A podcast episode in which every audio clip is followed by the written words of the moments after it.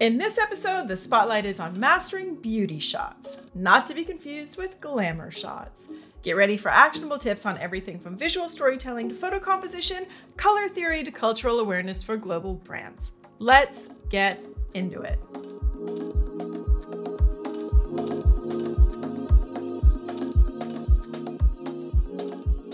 Hi, and welcome or welcome back to Headtraining, the series where digital marketing meets the wonderful world of wine. I'm Polly Hammond, founder of Five Forests, and today I want to talk about product photography beyond the simple pack shot. Stick with me, and you'll learn how to create visually stunning images that not only showcase your brand, but also tell a compelling story, evoke emotions, and align with your brand's identity. There's even a bonus round at the end on best practices to ensure that your photo library is SEO friendly. At Five Forests, we break product and marketing photos into three distinct categories lifestyle photography, beauty shots, and pack shots or bottle shots. Three photos may all feature the same bottle of wine, yet serve very different purposes in engaging the consumer. They each convey different messages at different moments in that customer's journey, and that's why it's important that you have a nice mix of all three. So let's start by briefly defining each category. Lifestyle photography, which we discussed at length last week, is about storytelling and context. It places your product within a real life scenario, showing how it might be used for the kind of lifestyle it represents.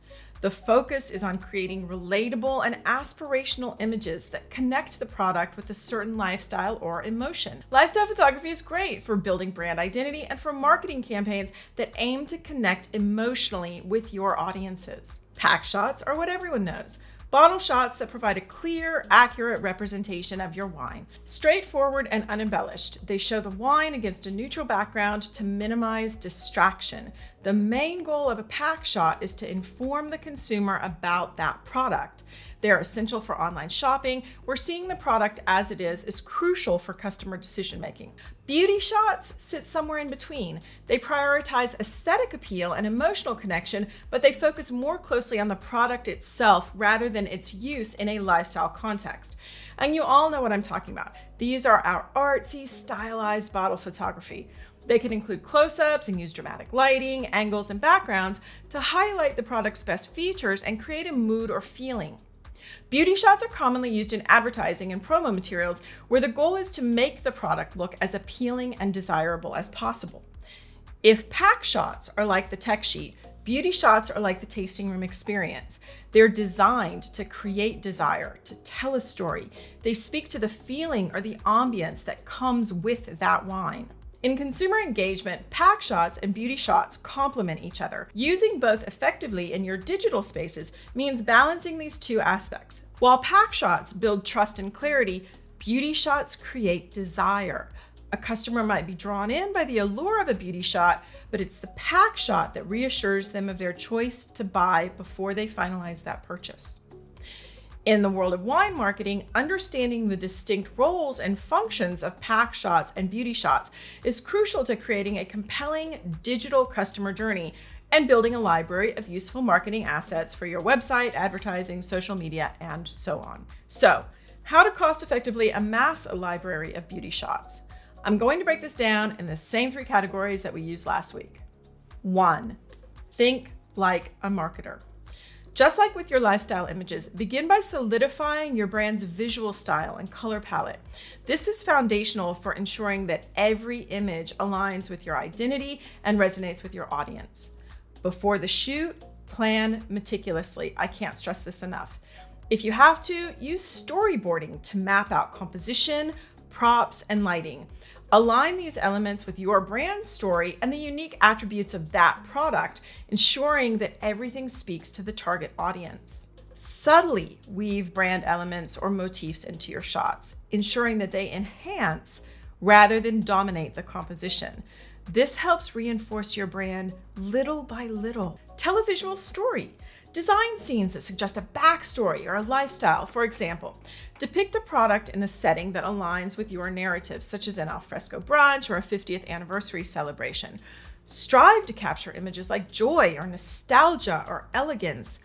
Each image should evoke a feeling that's in sync with your messaging. Our super secret at Five Forests is sequential storytelling. Create a series of images that collectively tell a story.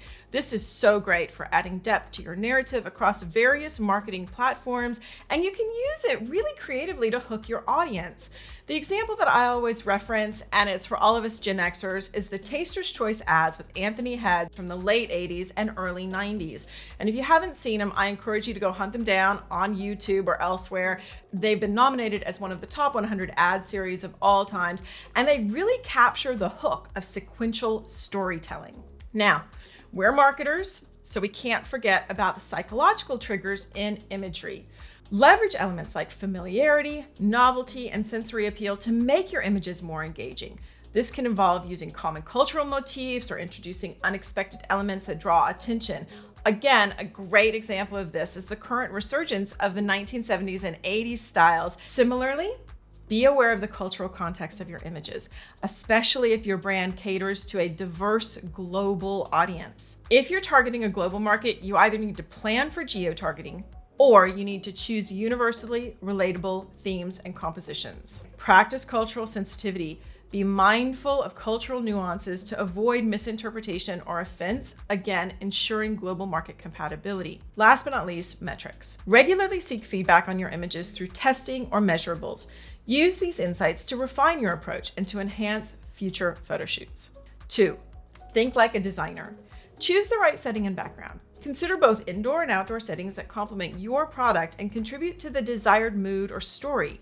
Use backgrounds ranging from simple solid colors for focus to more elaborate scenes that add depth and context. Employ various lighting setups like soft boxes for diffuse lights and spotlights for highlighting features.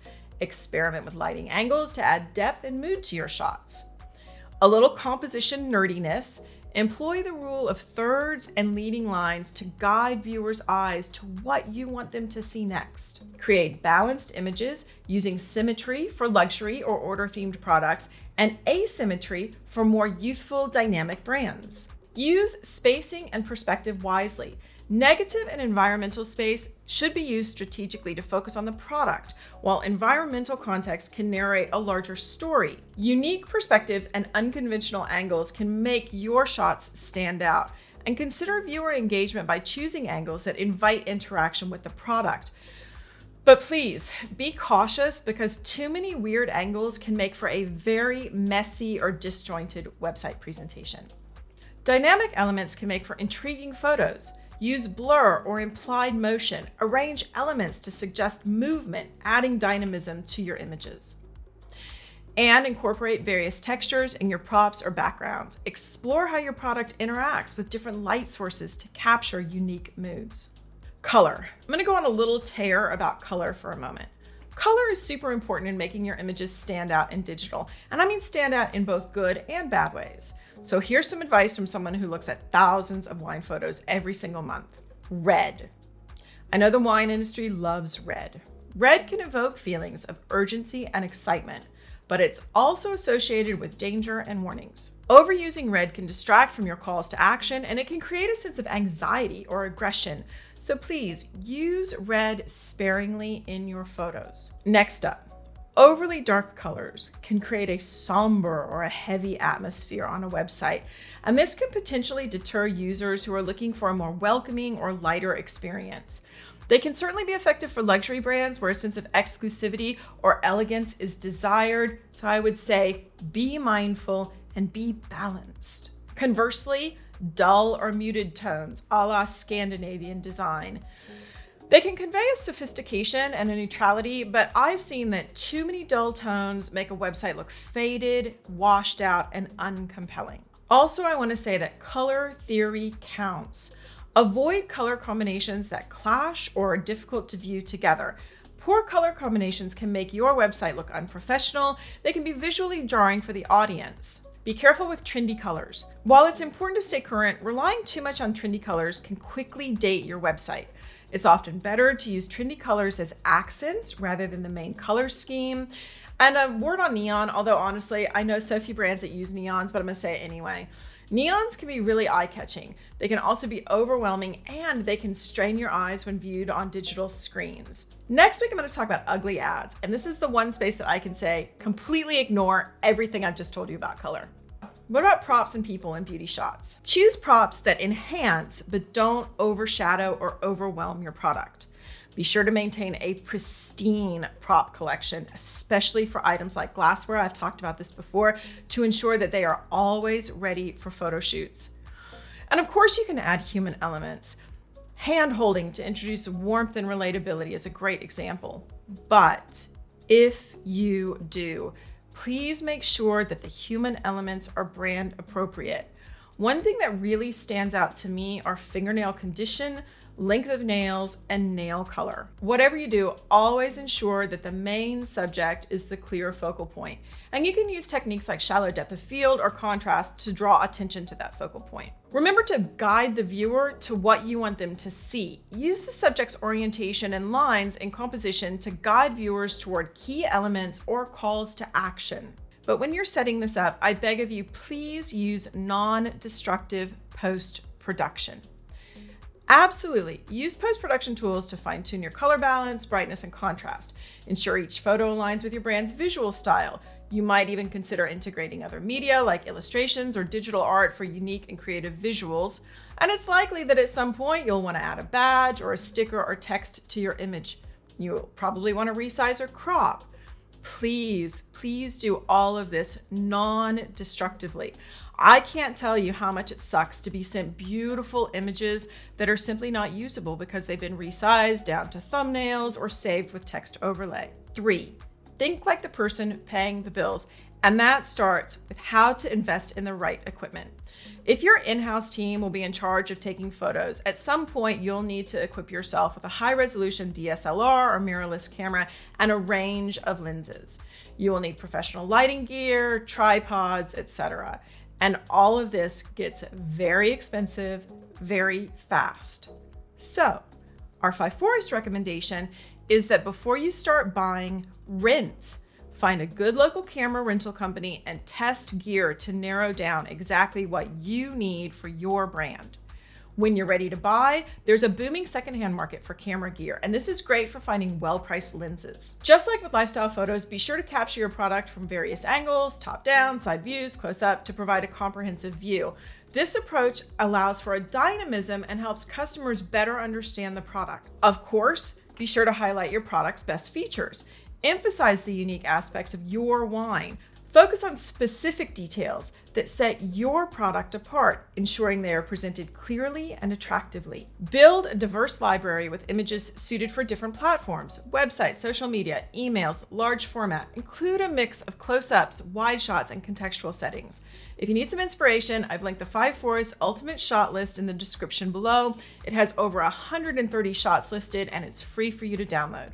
Keep your library fresh by regularly updating it with images that reflect new products, seasonal changes, or shifts in your marketing. If your shots involve models, specific locations, or unique props, ensure that you have the necessary rights and permissions, and be aware this applies to using intellectual property within your shots as well as people. Use digital asset management software for efficient categorization and storage. Consistent tagging and file naming streamline access and use. I talked about that quite a bit in last week's video on lifestyle photography, so be sure to check that out. Now, some bonus content that will make your marketers and your bill payers happy. How to boost the digital power of your images.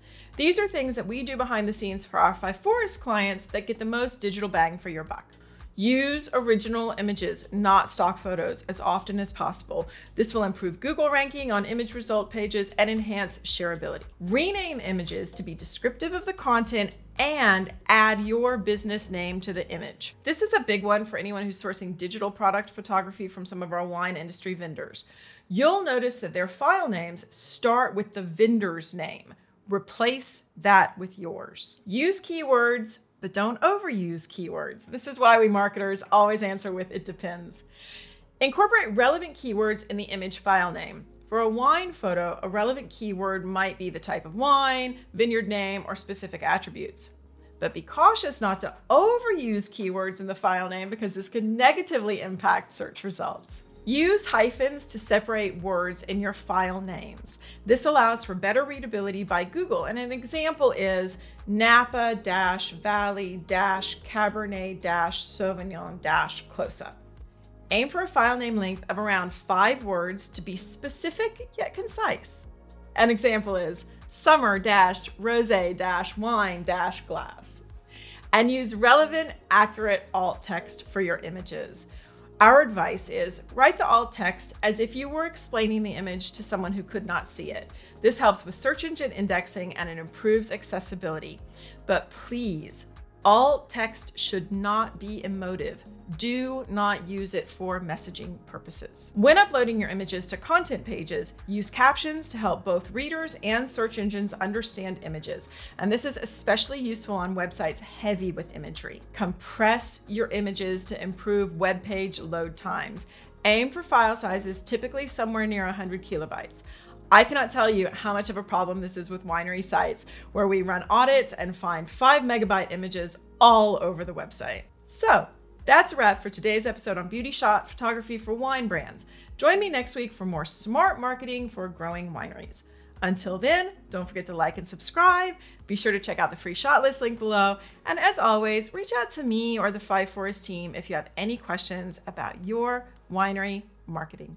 See you next week.